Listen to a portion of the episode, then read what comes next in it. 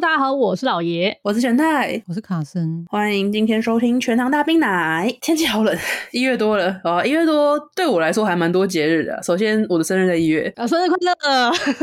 啊，谢谢耶，生日快乐耶！可是你知道一月生日的人啊，就跟大概七八月生日人一样，就生日永远都在两个时间，就是寒假第一天跟啊，不是应该说我自己的生日永远都是在寒假第一天或者期末考当天。我也是，我也是。就小时候，国小的时候看到同学都会带乖乖桶来学校，请大家吃东西、过生日什么之类，会有一点点羡慕啊。我跟你讲，我有一年超难过，我的生日那一天是毕业典礼的隔天，就是大家已经解散了，解散了，没有人帮我庆祝。超难过，要先确定，如果不是在毕业典礼的隔一天，也是会有人帮你庆祝。哎，你有先确定吗？通常如果是在班级上有人生日，可能就会有人提，然后大家就会意思意思，一群人就是帮你唱个歌，或是拍个手，讲声生日快乐之类的。对，或者就是那种小学生的时候，老师会带着大家一起说哇，祝谁谁谁生日快乐，什么类似这种东西。对对对对对，但是通常就是你一旦开始放假了，或是毕业了，就是不会有这一趴，就没有人帮你庆祝了。对，除了寒假跟期末考以外，就是一月对于高三生来说就是最痛苦的。那算最痛苦吗？就要不是解脱了，要不就是痛苦的开始，就是学测。啊，最近好像又快到学测了的样子。没有错了，好像以我们录音的时间来讲，再一个多礼拜就是学测了。对，那通常学测这个话题，我是没有办法参与的，因为我是国中，然后念五专，所以我没有经历过高中跟学测这一趴。啊，我是我就是完全的学测仔，我是普通高中考学测的那一种。正常大。大部分的人都是学测吧？不一定哎、欸，没有，我学测考很烂，所以就是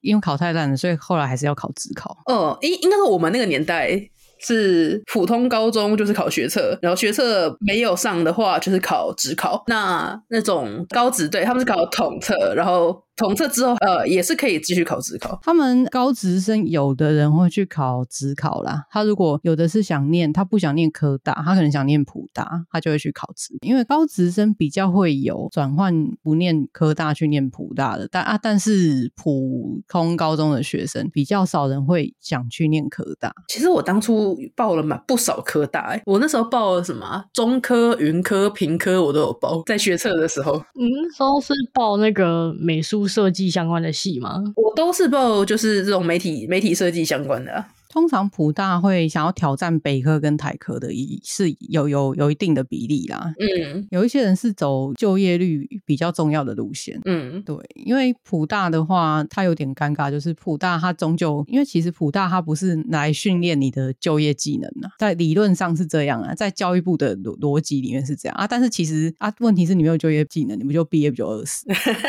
就卖鸡排。对，后来有一些人，即使是普通高中学生，他也是会想要去念科大啦。也也是会有有一定的比例啊啊！我想，我觉得其实技职生他就比较吃香，因为技职生是真的会有想去挑战那个普大的，就是挑战国立啊。而且现在其实老老实讲啊，现在的考生考上国立的难度又降蛮多的了，所以大家都想考顶大。也是应该说，在我考高中的那个时候，就是我是台北人嘛，就对于台北的家长来说，考高职是一个大逆不到的事情。应该说那时候在我身身边发生的很多情况，其实在，在在我们。那个年代就是更更严重啊！这种这种倾向其实是是有的，就是以前的家长就会觉得你是因为考不上高中还去念高职，对对。但是现在我觉得现在的学生比较给我这种感觉是比较少啦，他们比较多是就是真真的想念技职。对，我就是接触过一个案例啦，他就是他有考上清大啊，但他没有去念，他就是去念科大。什么科大？这个不好说，我们就是略过。但总之他就是为为此拿了一一大笔。的钱，然后像这种案例，其实近年来蛮多的。其实不得不说，我自己当时去念的，我念的那所大学，我也是奔着 他会给我奖学金去的。嗯，其实这很重要哎。对，应该说，因为我的我的考出来的分数其实是高于我那所学校的。我那时候在翻简章，就是很多学校就是分数到达哪里，他就会进去开始给你奖学金什么之类，我就我就会开始去考虑这些学校。对，因为这样子，首先大家就会觉得可以不用付学费等等，但是其实你进去之后。并不是这一大笔钱就掉到你的头上，他是会一个一个学期给啊。当然啦、啊，有你有八个学期，你最少也要念八个学期。你没把这八个学期念完，你就走人怎么办呢、啊？开什么玩笑？我花这一笔钱，结果你你念个两个学期你就给我跑掉了，这当然是不行的、啊。所以这当然是会分分期付款啊，还会有要求。没错，他会有门槛，你每个学期得考前几名，或者是得欧趴，他才会愿意给你下一笔钱。对，没错，因为他这么做也是为了要提升他的素质啦，所以这个东西天下没有白吃的午餐呐、你知道，就是这个话题，我相当的没有 参与感。因为我是学渣哦，oh.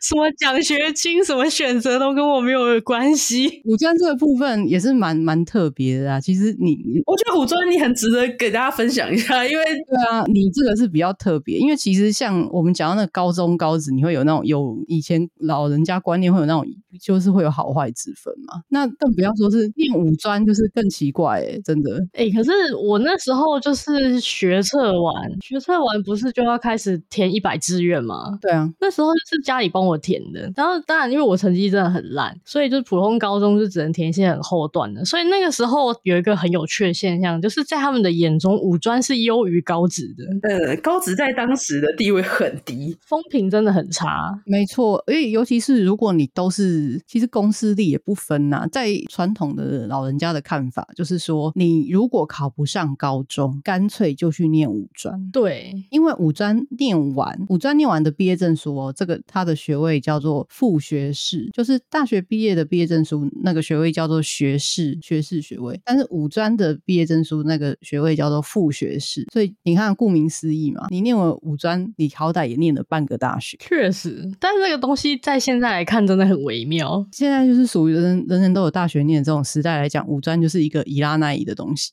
有一点就是食之无味，弃之可惜，就是现在以市场论来讲，就是。没有这个市场，嗯嗯嗯，就你一定得把后面那两年念完。认真说，我也是比较支持技职教育，因为我我其实后来去念了五专之后，我蛮感谢我有去念到五专这件事情，因为高中对我来说真的太痛苦了，就是念一些我没有兴趣，然后又用不到的东西。因为高中还是跟国中一样，就是基本科嘛，什么国文、英文、数学、历史、地理、自然什么那些有的没的。就是我以前很讨厌念书，我就一直觉得。那些东西我学了干嘛？就是我将来工作又不靠它，所以我会很崇尚技职体系。因为五专这个五专这个产产物哈，我跟你讲，五专这个产物它是跟台湾的经济发展是有关系的。因为五五专的全盛时期，民国六七十年一直到八八十几年，八十几年就开始衰退。那这个全盛时期就是台湾的经济正在起飞的那那个台湾前烟角木的时代。然后那个时代，台湾要的是大量的，就是那种比较集战力，对，他要大量。的那种人人人才，但是与其说是人才，他不是高阶的那种，就是有点中阶的这样子的。台湾很需要大量的这种战力，所以就是五专，就是你毕业，你去国中之后去念五年，念完你就可以马上去什么什么上班这样子。以前的台湾的环境是可以的，对，你不用到很专业，但是你要会懂。对，就是而且其实五专的课表哦，你拿同样五专课表，你跟其实他就是国中毕业念的嘛，所以是国中毕业后面的五年，你可以先把它区分成前面。三年，它必须涵盖原本大约是你高中职的程度。那后面的两年呢，你又必须涵盖，其实是大概是大学的的这种差不多的这个意思。所以，其实，在他们的课表里面，前三年会有很多的一般课，就是国英数那一些高中生要上的东西。其实，在五专的课表里面还是会有啊，只是比例就比较低这样子。哦，这个我可以讲。对，你应该也是有上什么国文这一些嘛，对不对？虽然虽然说前三年确实还是会有这基本国文、英文、数学那些。但是首先它非常的简单，就是跟高中完全是没有办法比的，就是差不多就是比国中再进阶一点点的程度而已，真的非常简单。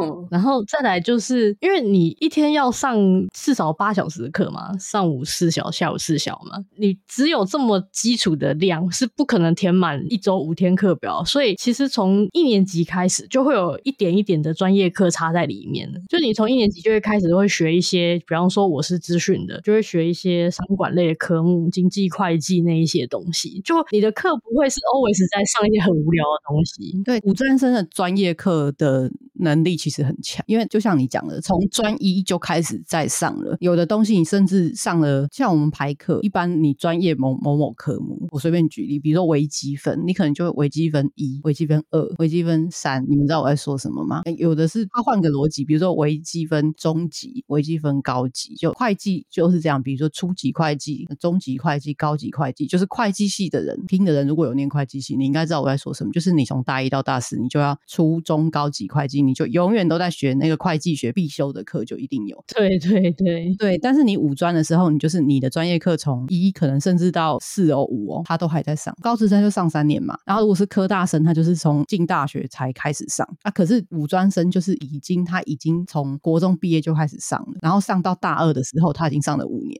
五专的人以前在我我那年纪，五专毕业的人就是真的是极战力啦，也不少有差大成功就转职成一些中高阶主管的也是蛮多的。以前那个时代啦啊，但现在五专就是蛮尴尬，因为少子化以后，这东西就是很怪，就是没有没有这个需要啊，大家都直接去念大学。像你刚刚说的会计啊，我就是从一年级一直念到三年级，就是它都是三学分这么重的课哦，持续了三年，所以那时候我们会计是学很扎实的。我正想说，所以你的会计有很好吗？但是我我必须要讲一件事情，就是因为等到我念五专的时代，五专已经是很落后的，就是成绩很差的人才能去念的东西，所以它的难度已经调降非常非常多了。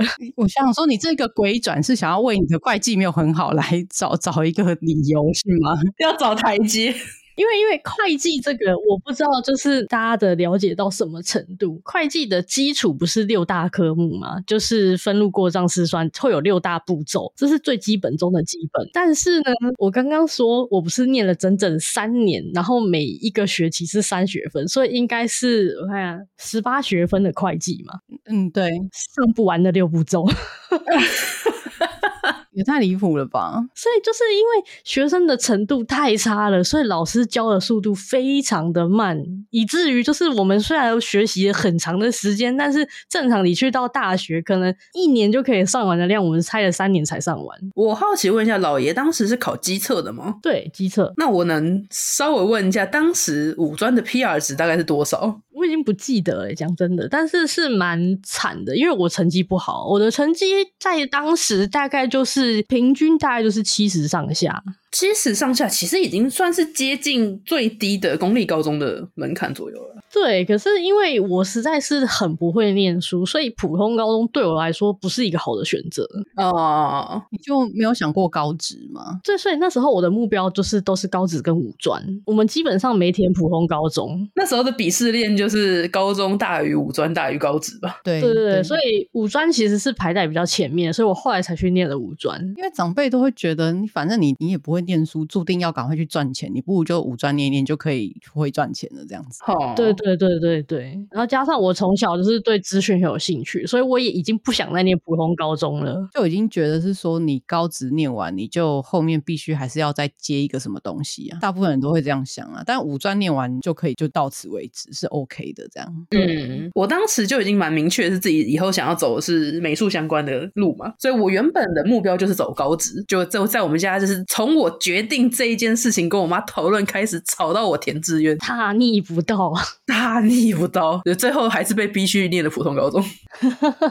那科生，你要讲讲你的那个吗？求学的那个啊，你是我们这里唯一上正统大学的吧？我也是正统大学的哦，我一直以为你是，就是说念美术嘛，就一定会被觉得离经叛道。哎，其实是光是从决定要走美术或者是设计方面，就已经有点大逆不道了。我们家还好，就是没有那么严重，所以我爸自己也是室内设计师。哦哦，那其实应该还好啊。可是就我妈就很反弹，厌倦她老公了是不是？没有，她就觉得就是因为我爸那时候也没有在公司，他是出来自己做，然后他觉得他自己接案什么也不是很稳定，也不是干嘛，然后。那个年代的家长多多少少都是对于小孩有一种一一定要考师字辈的那种心态，什么律师、医师、老师这种的啊，哈哈，就是要会赚钱、出人头地的那种职业。对，就是你要会念书，然后好好的去念一个就是他们喜欢的科目，就是大家常听到那种优秀的科目，然后成为这些职业。那时候家长还不能接受你的工作是不是那种早上九点上到晚上六点，就是是是不固定的工作时间形态。那时候家长都会觉得这种工作就是很会吃不饱，会饿死。啊，对对对对对对。现在来到了二零二四的时代，是做这样子的工作形态的人赚的是比较多的。然后坐办公室的，就是一辈子都买不起房子。没错，就是他们。我我考设计系这件事情，就是到现在我的那些亲戚啊，就是那种我奶奶级别的啊，他们看到我都还有说：“你工作这样赚多少钱呢？”啊？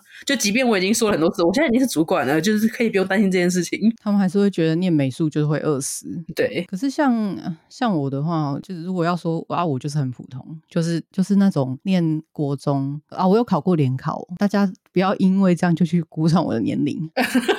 联考是什么？是算得出来的。我考过呃最后一届的高中联考，好，就是台湾的史上最后一届、最后一次的高中联考，后面就改成那你们那个叫什么？叫什么来着？机测、统测。学测、机测了，你不要测来测去，不一样啦。那个考国中考高中是叫机测嘛，对不对？对，嗯，我那时候还不是，我是我我弟，后来他就是考那个机测，现在好像也已经不是机测了，对，又好像又改了一个什么什么东西，这样，反正总总之我那时候是考联考的，所以我高中的时候还为此就是暑假还在那里联考要念书，也是蛮蛮辛苦的。然后那时候有所谓的高中的联考，那时候。那个年代有所谓的叫北联，然后中联哦，我好像听过，会有这种所谓的北联，就是台北区联合招生，台北区域的学校，它是叫做北联。就是我如果是台北这边的学生，我报的是这边的区域，我就是考北联这样子。你如果要跨区，记得好像是要去报跨跨区报，怎么还是怎么样这样子？像如果我没有特别去做，就是考北联这样。它是什么考题不一样吗？还是会怎么额外算？我记得是不一样哎、欸，就是好像是反正玩玩法不一样，就是就是会有自己的考试之类，因为十三年代有点太久了，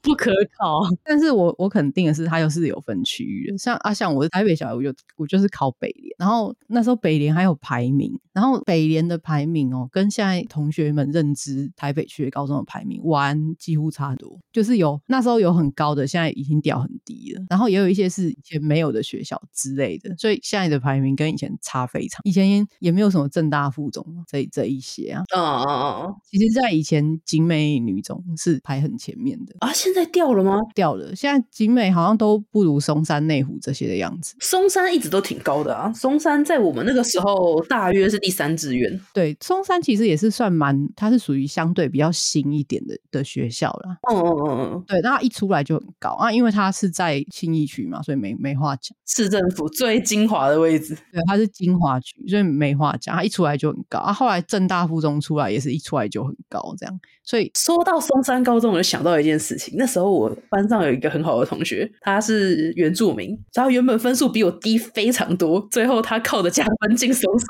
不过那种那种人，他们压力也是蛮大的啦。体保生原住民，他们进去之后也是蛮容易就被被退学，或是被挡掉。哼，对对对。啊啊！后来像那时候北联的排名就跟现在差很多啊。像我又是我那时候着重在一些新北市的学校，那又跟现在又差更多，什么综合啊、板桥啊，然后新庄啊这几间。嗯，然后那时候林口高中是第一届，我又透露年龄了，你们千万不要去查。可是那个年代的林口很偏僻耶，对、啊、对。然后我就有一个同学，他跟我很好，然后我们就在讨论北联啊，你的排名是怎样啊？每个人都会讨论呢，因为我们是排志愿序，就很传统，就是志愿序还要画二 B 铅笔画卡的那一种。然后我们就在讨论，大家在讨论志愿序的时候，他就说他想要挑战林口，然后他就去考推甄，就是你们最喜欢的那种，提前几个月就不用再念书，不用再考试，然后就看别人很很可怜的，类似繁星吗？诶，以前我们推甄也是算提早，比。像我们联考就要熬到七八月啊，考完才结这样啊。他们推真的就可能三四月就考完了，那就跟现在的是学测差不多吧？对对对，就类似。然后呃，有点类似现在推甄大学意思，也是就可能现在推甄大学是五六月就考完了吧？啊，你如果统测，你就还要再再等一下下这样。现在是有特别调过，所以才会变成没有差很多。以前没有调的时候是推甄，可能三四月就考完了，然后你就看到那个推甄上的，就整天在教室里面这样子影响你的读书情绪。老师都会把他们叫去图书馆，说你们不要影响班上的念书情绪。这样，不是，我高中的时候就是这样子的人。然后我那同学他就说，他想要试试看林口，因为林口是新学校，啊、新学校他为了要吸引学生，就会说，哎、我们制服是全新什么投票决定的啊，我们有请设计师来什么什么怎样啊，然后教室都是新的，还发那个 DM 给你看，有没有？他就被吸引到，然后他就说好，他就去他去推甄，然后我们都我们都推甄都有去报学校，然后我去报了台北市的某一间啊，后来我没上，然后他去报林口高中推甄。他就上了，然后他就去当第一届林口高中的学生。后来高中一开始是刚上高中的时候，我们还有联络的时候，因为那时候是没有手机，那时候是智障型手机年代，所以跟同学失联是很正常的。然后后来就失联了，然后那时候我们还有联络，我就他就问他高中怎样，他就说：“我跟你说，我上课上一半就看不到老师。”你看希特已经在笑，他已经完全 get 我要说什么。我已经知道了，我也知道了。我告诉大家是为什么，然后我就说啊，而且唤醒下面待机，他就说啊，对啊，因为雾就飘进来啊，当时那个窗户飘进来，然后就飘在那个教室里面，就弥漫在黑板跟跟你的视线之间，然后老师就在一片云一片雾里面消失。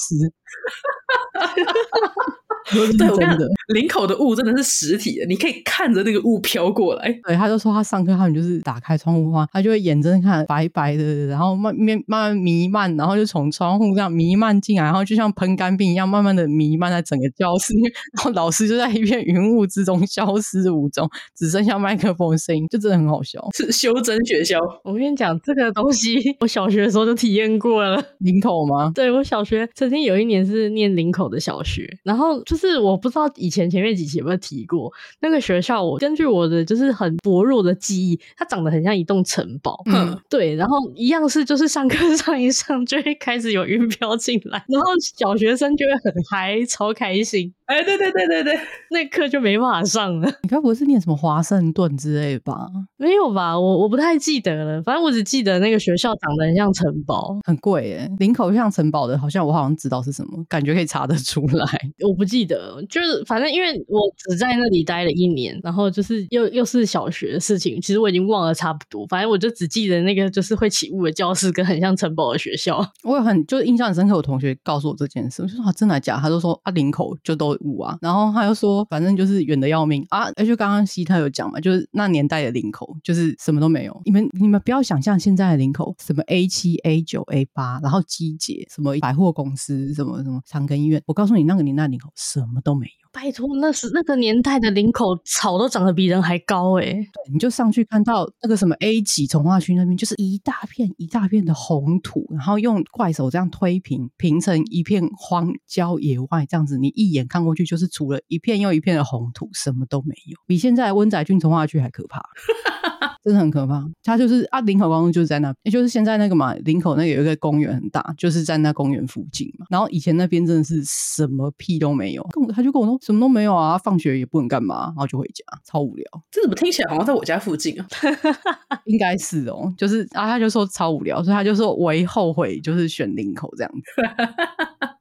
我的高中是在台北市的山上，在信义区的山上。我觉得光是这样讲，大家应该已经可以猜到是哪一所学校了。你要不要去 Google？对，其实也还好啦，就是蛮久之前的事情。我说我们学校，因为就它就是在山坡上，所以它是很高很高，楼梯非常非常的多。然后不知道哪一届学长姐他们开发出了一条，就是从我们的空中篮球场后面绕山路绕下来的一个翘课的路线。结论是你走完那个翘课路线，晚自习快结束了，就是完全没有必要翘课。那还要回去吗？还要回教室吗？就不用回啦，就是 我回教室就翘课就回家这样子。对，不是因为他那条翘课，他即使是从那条山路翻出去，他还是得走我们学校校门口的那条马路才能下山。哦，所以你是说从正常放学时间之前就翘课，然后然后下到山晚连晚自习都已经结束了这样？对啊，就是他们可能晚自习到一半或者不到晚自习的时候，他们决定啊不上了就要就要走了。就他们终于走下来的时候，已经快要晚自习结束了。哦，就失去翘课的意义，这样没有错。所以他们翘课是在花时间去践行，但是践行，因为就是你要拨开那个后面那种没有人走的树丛啊，然后翻还要翻墙啊，翻墙下来之后还是这种山路啊，类似这种地方。哇，丛林探险呢，很健康哎，听起来很健康，应该不要阻止他们。不知道，因为我们学校楼梯非常的多，所以在我们学校光是走路就是一件很耗体力的事情。所以我觉得多多少少，因为学生就是那种无以安放的体力都已经被消耗干净了，所以我们学校当时八加九是真的很少。啊、可是我高中，我不是高中，我国中是在山山坡上哎，就是那个完完全全的山坡上，就是后面那栋的一楼是前面那栋的三楼，这样大家听得懂吗？啊，那跟我们高中差不多。对，很陡，就是因为台湾其实地不大，所以台湾在山坡上学校其实蛮多的啦。国中小、高中应该各种都有在山坡上啊。可是我们那个国中不影响我们的八加九的比例也是非常的多。好，嗯，应该跟地区还是有关系。嘿，我我我觉得这一件事情很难说有没有歧视，或者是有没有一些偏见的要素在里面。但是我不得不说，分数的高低真的可以去就是观察到一些学校的可能八加九到底数量比例高不高。一定是有的啦，所以才会有家长要特别挑学区，或者是花钱念私立这这些事情，它是这样子存在的。我你们这样讲，我现在想想，我们学校很很乖耶，因为我们学校也是在山坡上，但是那个山坡呢，因为对面有一栋就是知名地标，所以那个路是很好走，然后车子能开的那一种，嗯，然后。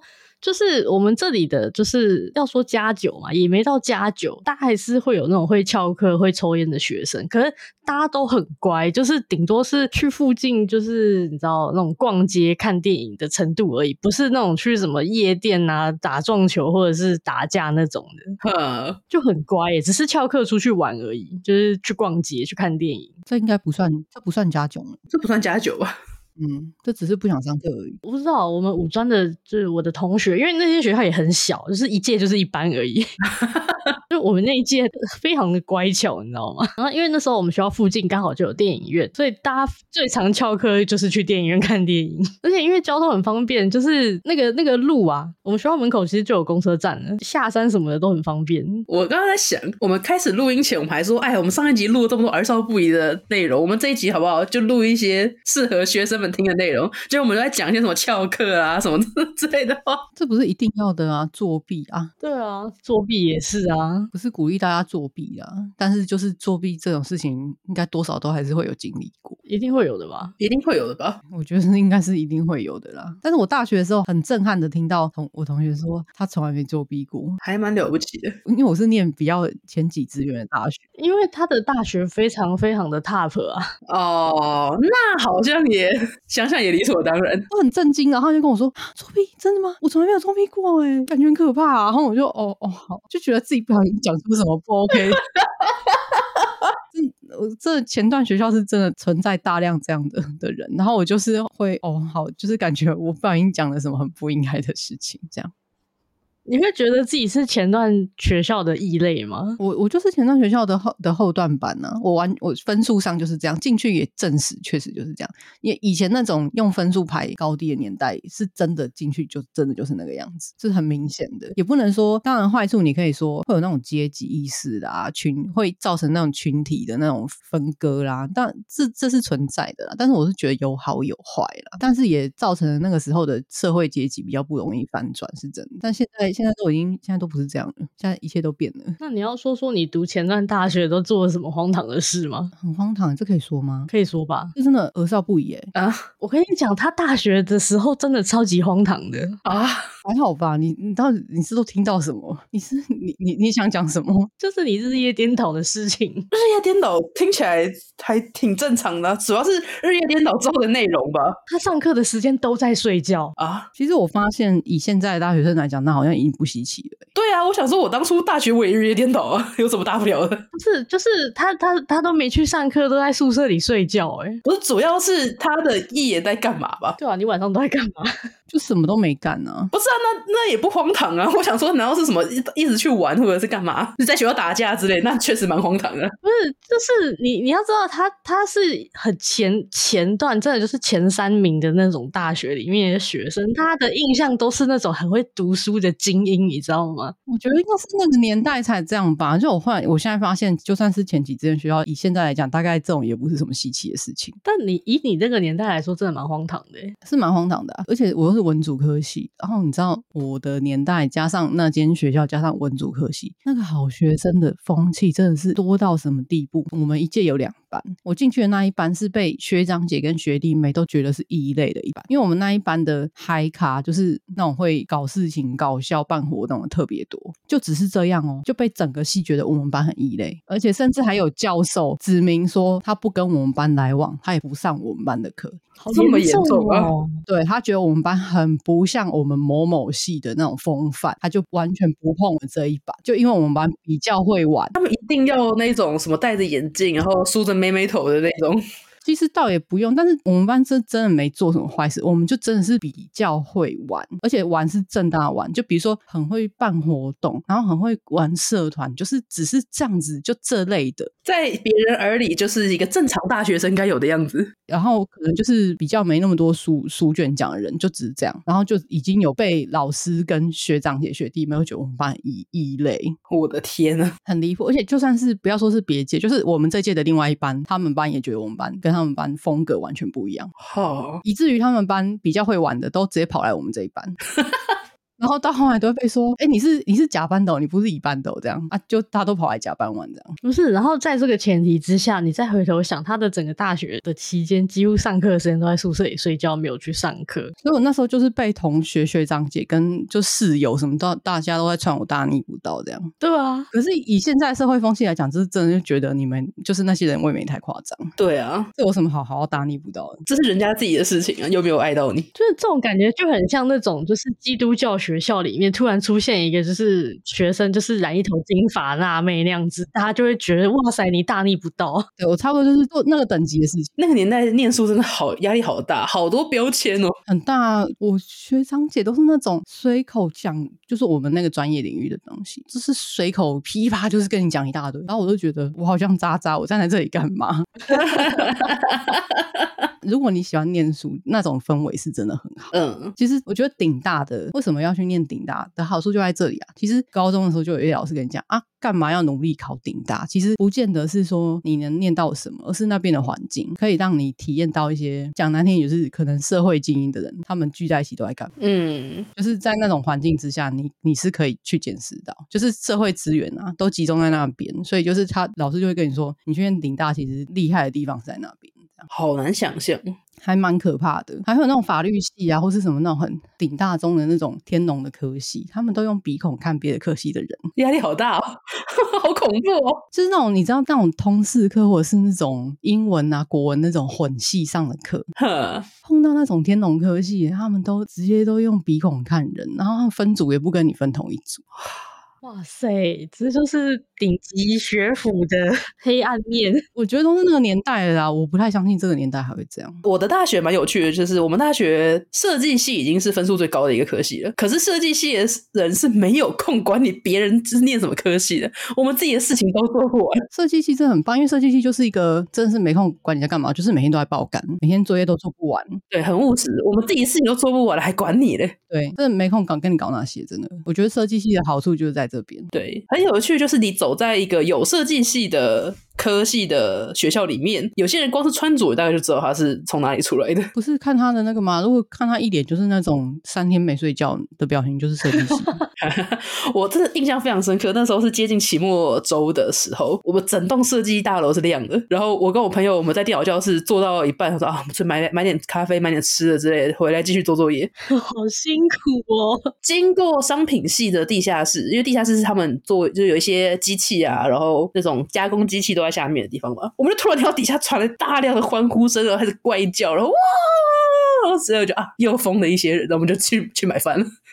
他们是怎么了？我很好奇他们为什么会欢呼、欸？哎，我猜应该是什么成品出来了，或者是什么东西做完了吧？我觉得应该是，比如说 CNC 印的时候已经坏了五十个了，然后终于印好第五十一个是好的，这样。嗯嗯嗯。改那个三 D 档案已经改了三天三夜，这样。对，然后就是整整所学校都是暗的，只有设计大楼整栋是亮的，很正常啊。以前我念书的学校，因为就是比较普通，没有那些很有趣的科系。然后，呃，因为我念的五专它是护校，那你会打针吗？我不会，我又不是念护理科的。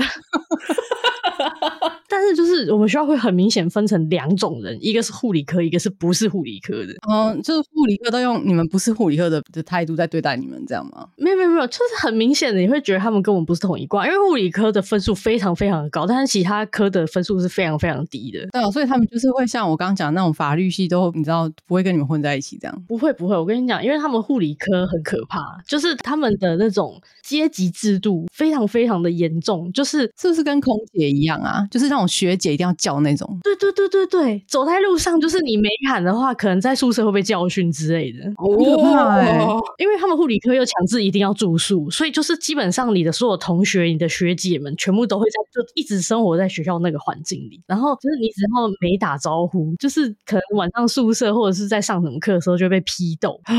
我觉得这不是性别歧视，但是女生多科系是不是真的很容易这样？我不知道。然后以至于就是那个学校里面，经常我们走在路上就会被护理科的新进来的学妹就是叫学姐好这样。反正他们已经是怕到分青红皂白，走在路上看到一个人就跟你打招呼，就是宁宁可全部都都喊，不能错杀一个这样子啊。对对对对对，因为他他们是新进来的，所以不知道走在路上的这些是不是护理科的学姐，他们会怕，你知道吗？所以全世界都先学姐好这样。而且我们学校又只有一条主要干道，就是你要去每一栋大楼都一定要走那一条路，所以就变成那一条路上是，尤其是那种七八月刚开学的时候特别明显，就走在路上大家都在问好。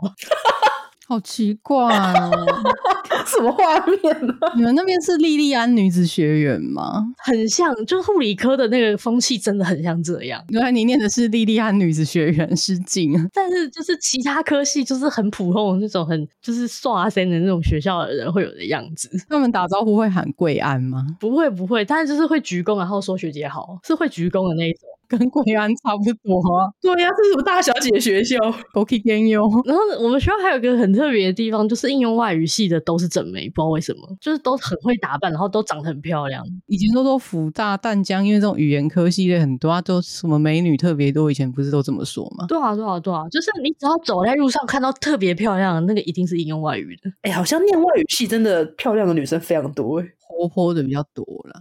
嗯。应该说会愿意，本来就是会愿意去跟外国人，或是跟其他人用不同语言沟通的，就是比较外向的那些人。可是我就是这种深受这种科系刻板印象所害的人，因为我的科系刻板印象是应该是要很很书卷气很重的科系，但我本人就不是，你知道，就是深受其害，是真的很可怕、欸。但是那些老师是真的人都还蛮好的啦，只是他们对于我都不去上课这件事情，已经百般的容忍，他们还可以容忍你。对，已经到了只要。我期末报告交出来，还是给我六十分给我过这样子，就是算算很容忍的啦。以以那那种学校来说，他是可以，然后就直接把我挡掉，也没有关系这样。嗯，多多少少每一个学校每一种科系，甚至是每一种入学方式的鄙视链都还是有的。就阶级制度没有办法。以现在的学生来讲，还应该也是会有现在的的食物链呐，只是可能跟我们以前的不太一样这样。因为那时候以我们科系来讲，我们就会觉得只考进来的人就会先先入为主，会觉得哦，他可能能力不太好。哦，像你。们设计类就会这样子觉得，对，因为学测进来一定是经过面试、经过作品集，而且是规定一定要有作品集才能面试嘛。对，所以面试一定一定要先拿这个出来看呢、啊，一定要。对，所以就是会遇到指考出来，就会先下意识的觉得哦，他是不是能力不好什么之类。但是这真的只是刻板印象，因为我我们自己认识的人也有指考进来非常优秀的人嘛。对，就可是我不知道，所以现在这个时代应该已经比较少很明目张胆的这种刻板印象的感觉了吧？应该是少蛮多的了啦，但是不能保证有全部消失。这样对，可是我觉得至少现代的家长，就是我们我们这个年纪已经快要接近现代的家长的年纪了。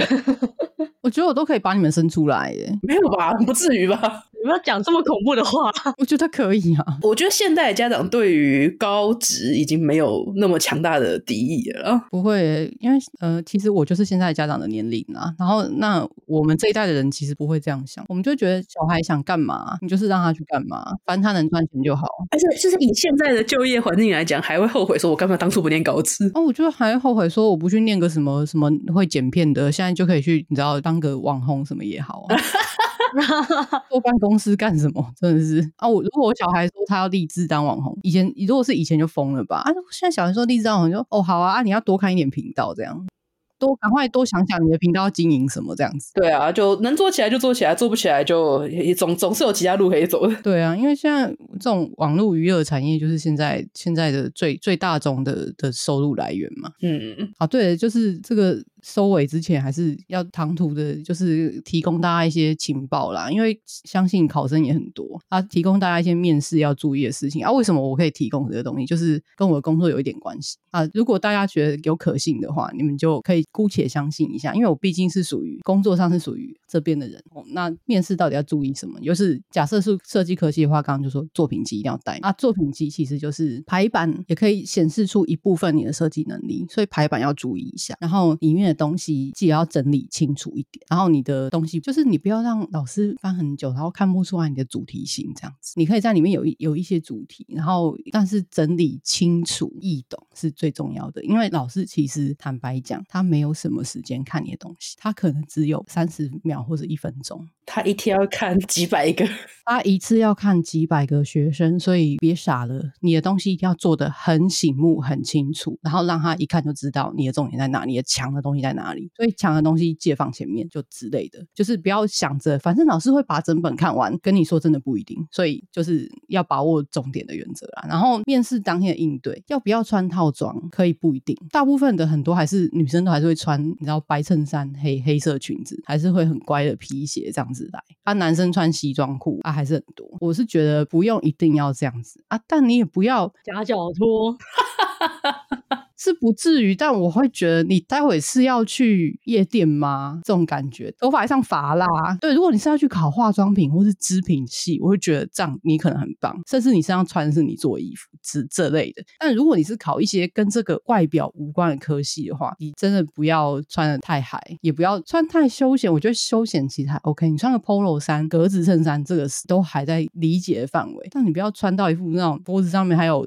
项链啊，还是什么戒指给你戴满满的啊？然后女生给我化全妆，我觉得 全妆有点 over，真的。你如果里面有女老师，你压力就很大。全妆是蛮怪，所以如果女生要化妆，你就化淡一点，有气色就好了啊。大概就是这样。我看过那种全妆还贴全套假睫毛，什么都给我上，我就觉得哇，哇你真的不要这样。你现在不是来面试工作，真的真的不要不要这样子，就是很蛮怪的啦，就是朴素一点，还是要有学生的样子了。你当老师会觉得你那种你是很玩咖的感觉，不。一定对你有利。看科系，真的是看科系。如果你是念什么休闲之类，可能有利。那如果是传统科系，真的建议真的不要，就是传统一点会比较好。而且因为传统科系的教授可能都是年纪偏大的。对，那、啊、你进去之后紧张，就是会会被问什么？有几个一定会被问，就是。你为什么会想要来考考我们学校？你对这个学校的了解是什么？这个学校的由来，然后这个科系在念什么？你知道吗？你有看过这个科系的课表吗？你知道这个科系必修课有哪些吗？或是一些毕业门槛，毕业前要考考什么证照之类，你知道吗？然后你喜欢这间学校的点在哪里？这个以上我讲都是一定会问，因为当大家的作品就差不多的时候，教授会用什么东西筛选人？就是我讲这些，就这个是很实际的，所以就是这些就是你就算硬掰昧着良心，你也是要编出一套剧本，让他觉得。你很爱这间学校。你可以用 GPT 写好一个脚本，然后把 校名换一换，就是游走在各大学校之间是 OK 的。但是针对这些题目，你一定要有一套说法，因为一定会问。那、啊、反正教授也知道，反正你你也是有公办的，反啊，但是他就是一定会问这样。他们也知道你在骗他了，没错。但是如果你是支支吾，嗯、呃，我其实只是因为考不上叉叉，所以才来这里面试，那你就 可以出去了，这样你 就完了，来啦，来混的。哎、欸，不要大家觉得会有人这么天吗？真的有，有，是真的。我那时候面试大学的时候，因为我们是团，就三个教授对三个学生一起面试。我旁边那个人就这样讲的，很屌哎、不过他也有可能是，我知道有些人是真的是花钱买经验，他就觉得面试是靠经验，他要让自己训练到不紧张，所以他就狂报一堆学校。然后对于他没有想要念的，他就是坦白跟你讲，哦，其实我只目标是叉叉啊，这边就是我想要累积一些经验，他就很坦白这样。然后老师也说，哦哦这样。嗯，其实老师反而觉得你这样也很好，因为为什么啊？等一下我排序的时候，我就不用 排你啊。嗯，对啊，啊，如果我一百个里面要选二十个，他很头痛哎啊，但是这边有一个坦白说我没有想要念这件，他就可以不用排你啦，所以他其实也省了一件事情。所以如果你是不想念，那也 OK 啦啊，但是如果你想念的话，刚刚那一些就是必问的这样子。好，大概以上就是面试啊，然后不要太紧张，紧张过头也很奇怪啦，紧张过头就是会引起恐慌。就是我常常会觉得我要不要带你去保健室之类的，就是可以